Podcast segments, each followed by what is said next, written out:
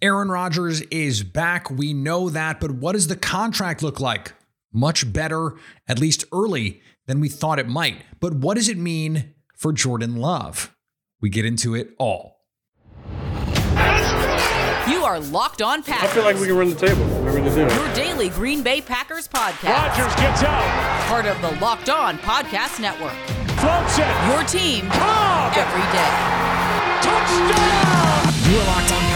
Part the Locked On Podcast Network, your team every day. I'm Peter Bukowski, and I cover the Packers for The Leap, a newsletter I would love for you to subscribe to. Follow me on Twitter, Peter underscore Bukowski. Follow the podcast on Twitter at Locked On Packers. Like us on Facebook. Subscribe to the podcast, iTunes, Spotify, Google Podcasts, wherever you find podcasts, you will find Locked On Packers, the number one Packers podcast on the internet, and the show for fans who know what happened. They want to know why and how. Aaron Rodgers is back. We knew that.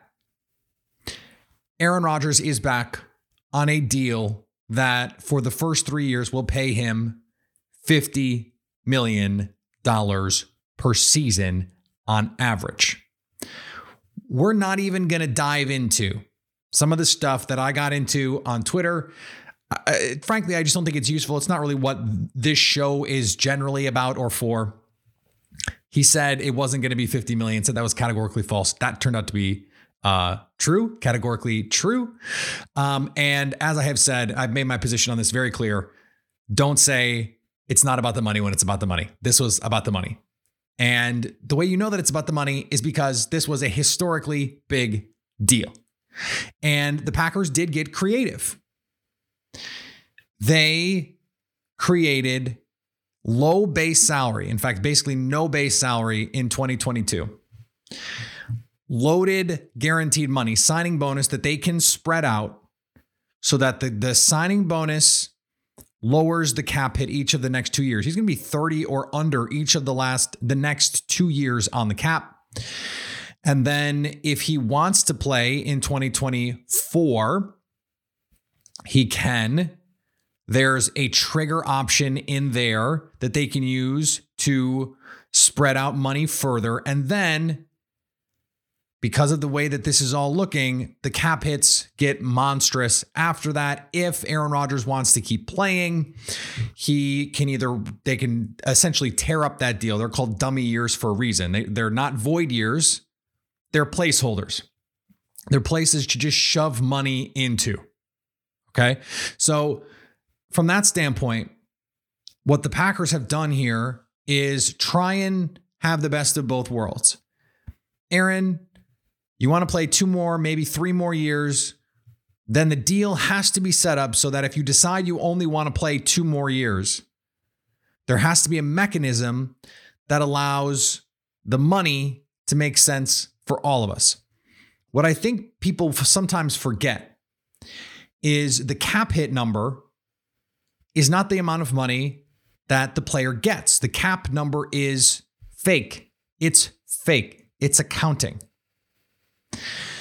The ca- the real cash flow, all of the guaranteed at signing money, the signing bonus money, Rodgers gets. Okay.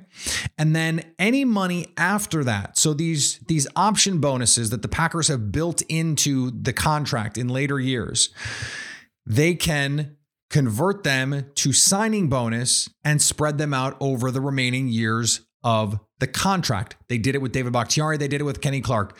They did it with Aaron Jones. They put bonuses in the deal in future years, knowing specifically that these deals are going to have to get reworked, that they're going to have to get restructured. So that is more cap work that the Packers are going to have to do. This was not a Aaron Rodgers took less thing. We need to be very clear about that. There was no sacrifice from Aaron Rodgers on this. We, he, we do not need to paint him as magnanimous for having a low cap hit. The low cap hit has nothing, nothing to do with the amount of money Rodgers is going to get. He's still getting all the money and he's still getting all the money right now, basically. So Rodgers didn't take less. Let's he didn't. Okay. And and again, that's not the that's not the point of this. The point of this is the Packers saved $18 million on the cap based on what the old number was going to be. It goes from 46 to 28. That $18 million savings is enormous when the Packers are dealing with a budget shortfall the way that they are. Now, they still need to clear by today at 4 East. They still need to clear over 6 million. I think it's almost 7 million dollars just to get cap compliant. They can do that with a Jaire Alexander extension. They can do that with a Randall Cobb release. My expectations of what's going to happen there. He is going to get cut. They are going to bring him back, back at a lesser number. I think they're going to immediately try and find the cap savings so that they can be cap compliant when the new league year starts. And then they'll bring him back when you have a little bit more leeway to fudge it.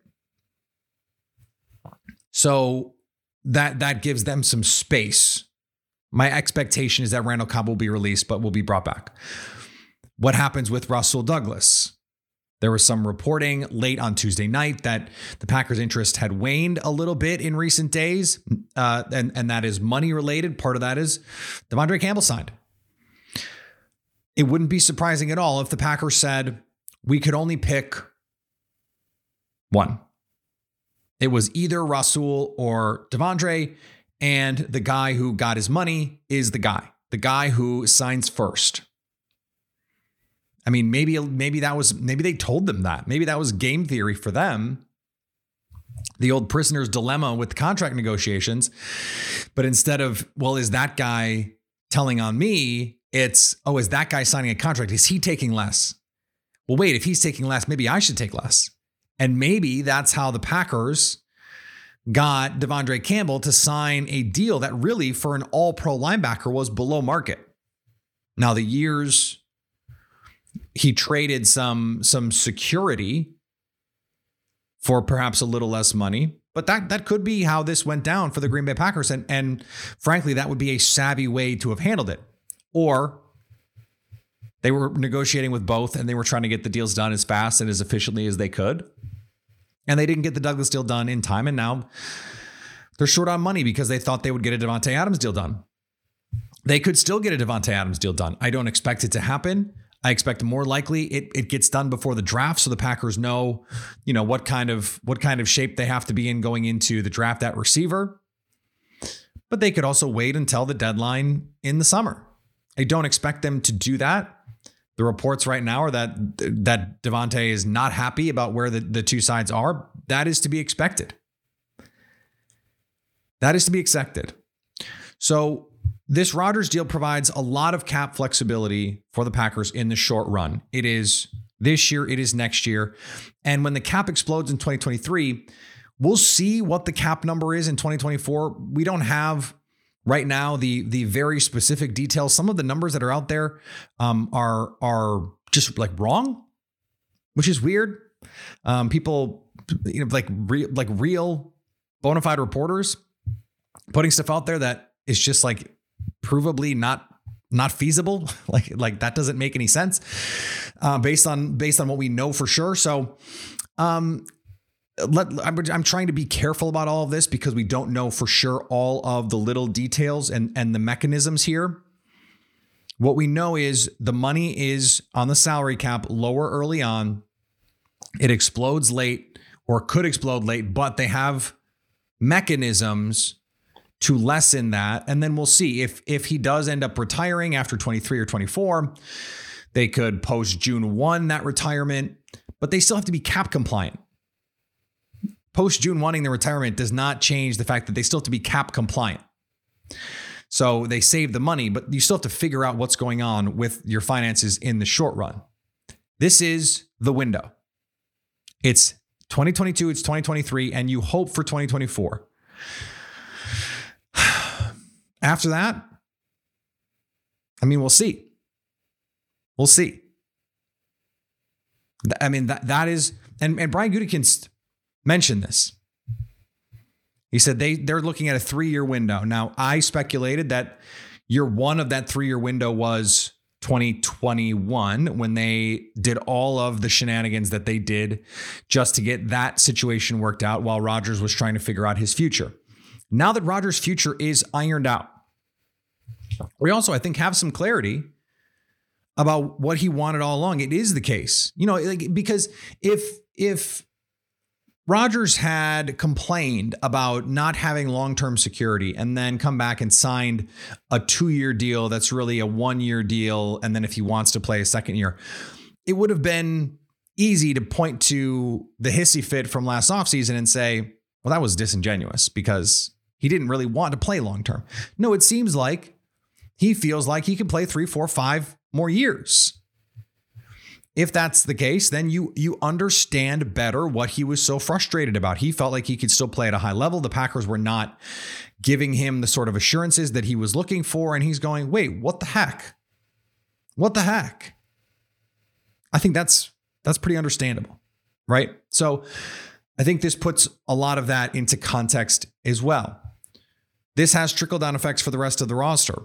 We're going to talk about those coming up in just a second. But before we do, Today's episode is brought to you by Built Bar. Built Bar is the best tasting protein bar ever. It's the protein bar that tastes like a candy bar, and it's the best tasting protein bar ever. They've got these new things that if you haven't tried, you have to. Built Puffs, protein infused marshmallow, and then covered in chocolate. Like, are you serious? And one of the flavors, churro, unbelievable. Coconut marshmallow, also a personal favorite of mine. All these bars, low calorie, high in fiber, high in protein, low in net carbs.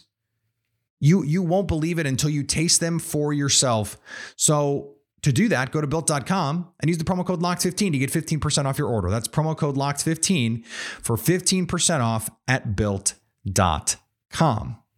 And thanks for making Locked On Packers your first listen every day. Make sure you're following Locked On NFL, Locked On experts covering the biggest stories around the NFL every Monday through Friday in less than 30 minutes. It's free and available wherever you get podcasts. So, this I think raises important questions about the future of Jordan Love. Because at the very, very, very least, Rodgers is the quarterback in 2022 and 2023. Well, by next year, by next year, the Packers have to decide on the fifth year option for, for Jordan Love. And that will be a big number. They are not going to want to pay Jordan Love's fifth year option and the Aaron Rodgers cap.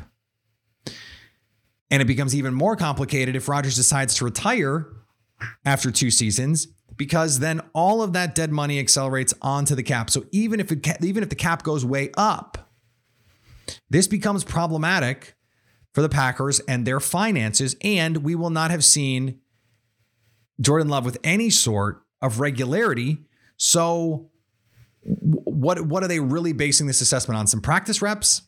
Generally speaking, that's not enough. So, what makes the most sense is, as we've discussed on the show, to trade him now. And one of the reasons why you trade him now is you say, okay, whatever depressed value you're getting from the limited NFL sample size, he played, you know, a half against um, the Lions. He played uh, about a quarter against the Saints, and he played the full game against the Chiefs. That almost two game sample size did not produce spectacular results. There's some really good stuff from the preseason. He looked really good against the the Texans, I thought. He looked pretty good against the Bills. And that was the number one defense. He's playing with Malik Taylor uh, in that game and, and Reggie Begelton. Those are his number one receivers against Trey, Tre White and, and Micah Hyde and Jordan Poyer and all those dudes. And they move the ball every drive. I don't think most teams should be changing their evaluation of Jordan Love from the draft. So even if you you thought he was a late first, early second, you think you think Jordan Love got overdrafted. You know what the talent is or at least we have a we we we saw in college a glimpse of what the talent was and what it could be. The physical gifts in there are considerable and I think mentally he's shown a lot of progress, a lot of growth. He consistently finds the right guys, gets through his progressions quickly and gets the ball to the right receiver even if it's not always the right place. There's still some footwork stuff to iron out, some ball placement stuff to iron out. But there are plenty of teams out there that need a young, cheap option. And whatever value you're losing by having, you know, just sort of less than stellar tape on, on actual NFL games, you gain to a certain degree because he has two cheap years left before you have to do that fifth year option. Now, that decision has to be made, but you're still only paying him for the next two years, including this 2022 season, that lower amount. That has value too. And so Deshaun Watson is still out there. The ickiness of that notwithstanding. A team is going to trade for him. It's probably going to be Carolina. And that is going to leave a lot of teams wondering what the situation is with their quarterback. And so I, I put together a little experiment, right? I, th- I thought, okay, who are the teams that either have quarterbacks that we just accept are bad, or, and in some cases, have quarterbacks who were drafted recently and maybe we don't know for sure what they are, but that Jordan Love was a better prospect. In some cases, it's both.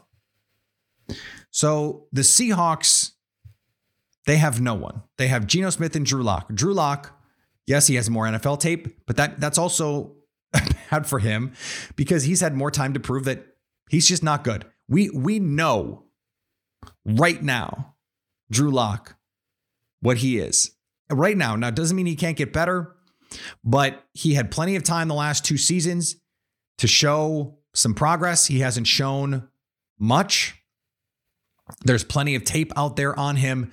The numbers are bad. The consistency is bad. The accuracy is bad. The decision making is bad.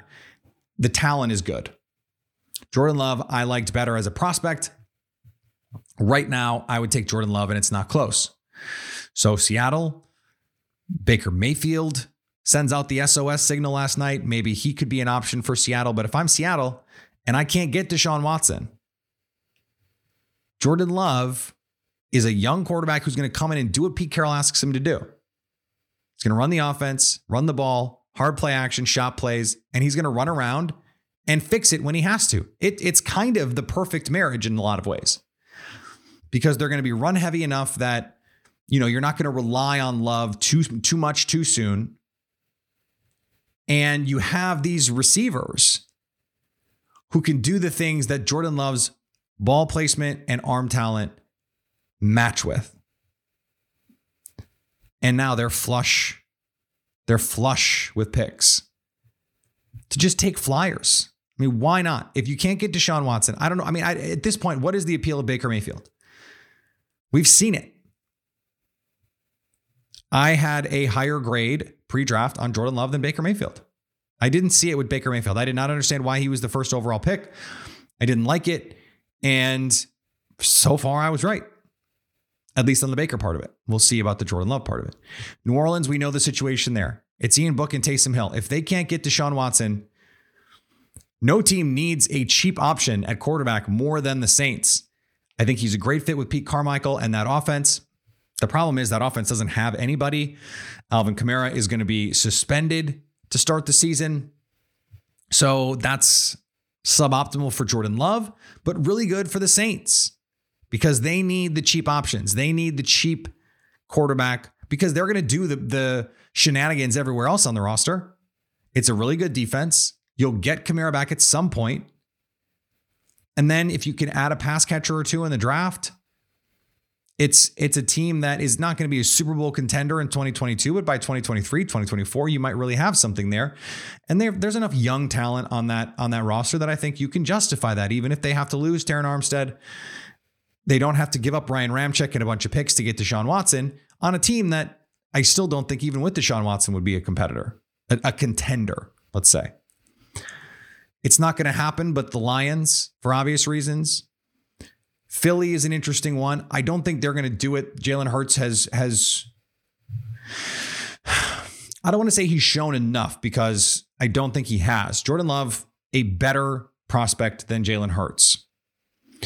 But Jalen Hurts just took them to the playoffs and I, I, I, guess I don't see for them. You've got two young guys. The is the marginal difference in the way that they're viewed as prospects uh, worth upsetting the apple cart and and setting back Jalen Hurts' development? For me, it would be because I didn't. I don't actually think that they were that close as prospects. I thought Jalen Jalen Hurts was um, not even close to as good as Jordan Love coming out, but I don't think Philly would would do something like that. Now, this was suggested to me um, by Jen Curtin, although it was on my list when I went when I went over it on Twitter. The Giants. I know they just signed they just signed Tyrod Taylor. They have Daniel Jones. Daniel Jones is not good. And Tyrod Taylor is a bridge quarterback. This is not a team in a position to benefit from a bridge quarterback. And it doesn't seem like they're going to they're going to draft a quarterback in this draft, a draft class that does not have any high-level quarterbacks in it. So, why not Jordan Love? Again, they need a cheap option at the position. Let him come in and compete and you have Taylor, who is just like the the the veteran that you have in in the room to help the other guys out, or maybe he wins the starting job. He's probably the best option. That's, but that's probably not why they they brought him in. We know the case for Indy. The problem is they don't have a lot of draft capital, and they have said that they're not interested. Now they were also the first team and only team to come out and say we're not interested in Jordan Love, which is telling me thinks they doth protest too much. Why come out and say we're not interested in Jordan Love? They don't have to say anything. Why? Leverage? No, no, we're not interested. We'll we'll call on something else maybe. Yeah, okay. Cleveland now. Baker Mayfield seems to think his time in Cleveland has come to an end, even if Deshaun Watson is not the quarterback of the team next year. I think Jordan Love makes a lot of sense. You don't want to have to pay Baker Mayfield. So you trade him, you get you get Jordan Love, and you go from there. You you, you try and find some upside there. It's it's either really good and it works out, or it doesn't. You fail and you get a high pick and you start this over. I think the, I think Cleveland is is patient, and I think that they realize that Baker Mayfield, this brain trust, is not it, and you need to find someone that has those elite level tools. Baker just doesn't. Does Jordan Love? I don't know what they thought of him pre-draft. We'll see, but I think I think that makes sense. Houston also makes sense. Davis Mills, I thought played, he was uh, honestly one of the better young rookie quarterbacks last year. I thought he was better than Kyle Wilson, Zach Wilson. I thought he was better than Justin Fields. Uh, I thought he was better than Trevor Lawrence. Even if I think Trevor Lawrence is much, much more talented, I think Justin Fields is probably much more talented um, physically anyway. But Davis Mills played played pretty decent. I don't think they would move on from from him so quickly. He was a second round pick, I believe. But Jordan Love, I had a much higher grade on coming out of the draft, and then Carolina, who is the, the to me the favorite to land Deshaun Watson. But it would make a lot of sense. You you gave up assets to get Sam Darnold. Sam Darnold, a lot of the same criticisms that Jordan Love had as a prospect coming out, except he's shown a lot more in the NFL that he's just that guy Whereas we don't know about Jordan Love. You're you're paying for a little bit of mystique and upside. So I think I think those are those are your options. And by the way, I just named what a, a third of the league, a quarter of the league. So I think there are plenty of opportunities here, and I wouldn't be surprised if if the Packers are able to find a trade partner here. I really wouldn't. Thanks for making Locked On Packers your first listen every day. Now go make your second listen Locked On NFL Draft. Ryan Tracy and former NFL cornerback Eric Crocker bring the NFL Draft to life every day with insight and analysis on college football prospects and NFL front offices. It's free and available wherever you get podcasts. So, what's next? Well, the new league year starts today. All the deals are official as of the new league year or can be made official. As of now, everything is just agreed to terms. Everything becomes official, official coming up here at four. The Packers still have to get cap compliant. Jaire Alexander, we know that that's being discussed. The, the deadline could spur an action with Davante Adams. They could make that happen, but that does they seem to be pretty far apart on that one. Seems like Mason Crosby is staying with the team. I think Randall Cobb is the way to do it. You can essentially erase the gap that you need to close with Randall Cobb. And then in a day or two, or whenever you need it, you can re sign him. He's going to be patient. Rodgers, I'm sure, got the team's word that they would do that as part of these negotiations if if that is in fact the case, and and it was reported right from Cobb, not even sources, it was from Randall Cobb. He expects to be back, just not on the deal that that he's currently on. So they can get cap compliant that way. The question is, then how do you get under far enough to do a thing like keep Rasul Douglas? How do you get under far enough to add to this roster if you are in fact able to do that? Those are questions that right now we don't have intuitive answers for. Now they can still move more money, but Davante Adams, that is a big weight on their salary cap right now. They can they can change it. A new deal for him, and they're under the cap. And then you add the Randall Cobb money, and now you have money. You have a buffer, and you have money for Rasul Douglas. Maybe you do something with Dean Lowry. You do something um, with with Kevin King. Doesn't really save you much. So there are dominoes to fall here, but not a lot. Now they can still clear some some more space if they need to. Um, and and we'll see what they're able to do with the Davante Adams deal. If they can get that done, it would be nice to get that done sooner rather than later, so that you can play in the free agent pool. Now they're they're going to be second wave guys anyway. Packers are generally speaking second wave guys. They have been the last couple years. They found the Rick Wagners and the Dennis Kellys. Later in the process, the De'Vondre Campbells. I mean, heck, that was June, July. That was post draft. Rasul Douglas, same thing. So they, I'm sure they trust their scouts to make this all work. But you know, if you could get a Will Fuller, if you could get an Allen Robinson, and now that you have Aaron Rodgers and, and the whole world, this is this is important. And the whole world knows that he's he's in Green Bay for multiple seasons.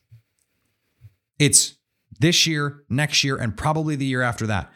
It is so much easier for someone like Davante Adams or Allen Robinson or even Will Fuller to say, well, if Rodgers is going to be there a couple years, then maybe on a prove it deal, I can get signed back. And I know that that deal is cap friendly next year too. So these are these are all related, and I'll just it, uh, don't expect big names to come in. I mean, don't expect Allen Robinson, don't expect Will Fuller, but don't rule it out either. I think that that what Russ Ball has shown, what Brian Gutekunst and, and the Brain Trust has shown is is they can be trusted to figure this stuff out. They put together elite rosters the last couple years, and we have no reason to believe they will not do it yet again. All right, a lot to come still this week. Enjoy the uh, NCAA basketball coming up the next couple days, but we will still be here doing what we do every day. Follow me on Twitter, Peter underscore Bukowski. Follow the podcast on Twitter, Locked on Packers. Like us on Facebook. Subscribe to the podcast, iTunes, Spotify, Google Podcasts, wherever you find podcasts, you will find Locked on Packers. And anytime you want to hit us up on the Locked on Packers fan hotline, you can do that 920 341 3775 to stay locked on Packers.